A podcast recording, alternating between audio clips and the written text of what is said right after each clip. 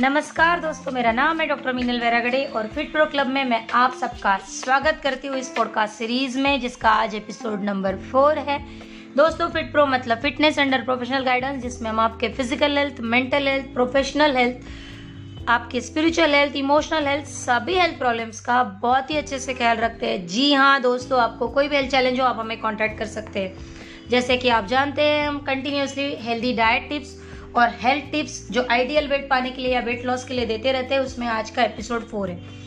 जैसे कि आप सब देख रहे हैं, बाहर मस्त सी बारिश हो रही है और वेदर इतना अच्छा है। इच्छा तो होती है सबकी, जैसे मेरी भी इस वक्त हो रही है। पकोड़े खाने की गर्मा गर्म भजिया या गर्मा गर्म पकोड़े चटनी के साथ कोई दे दे तो मज़ा आ जाए ज़िंदगी का।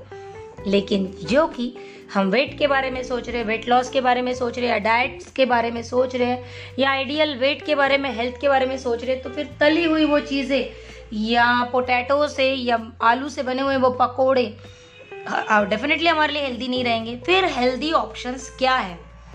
तो हेल्दी ऑप्शंस आज हम डिस्कस करते हैं। अगर आपकी कभी इसी, ऐसी इच्छा हुई तो मैं तो कभी नहीं कहूँगी कि अपनी इच्छा को आप दबा लीजिए या अपनी इच्छा को आप फॉलो ना कीजिए, लेकिन मैं हमेशा कहती हूँ डेफिनेटली कोशिश ये करनी चाहिए आपने कि आपको जो भी इच्छा होती है जैसे समझ लो कुछ बना हुआ है आपके घर में और आप चाहते हो कि आप कुछ खा ले या बड़ी बड़ी इच्छा हो रही है तो उस इच्छा को छोड़ दो, उससे बेटर है कि आप एक निवाला खा ही लो।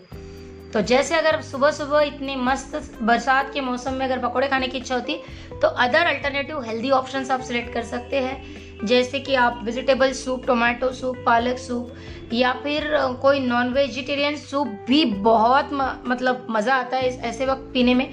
खास करके मशरूम और बेबीकॉर्न सूप तो बहुत ही टेस्टी लगता है। एंड प्रोटीन से भरा हुआ भी होता है।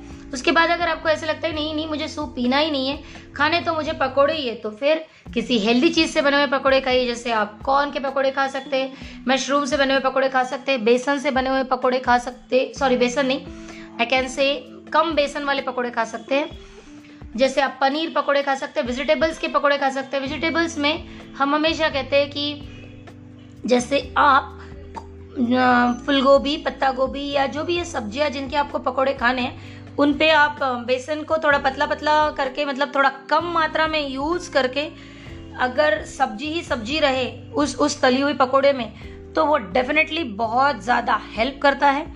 और इंपॉर्टेंट बात कि जब भी हम पकौड़े तलते हैं तो कोशिश करने, करनी चाहिए हमने कि हमने उसे टिश्यूज़ पे या ऑयल एब्जॉर्बिंग जो भी कोई मटेरियल आप यूज़ करते हैं उस पर रखना चाहिए, उससे बेनिफिट हमें ये होता है कि बहुत ज़्यादा ऑयल की मात्रा हमारे पेट में नहीं जाती।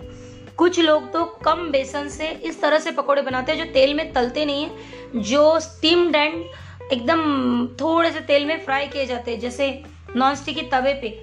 तो ये वो भी बहुत ज़्यादा हेल्दी स्नैक्स हो सकते हैं बरसात के दिनों में।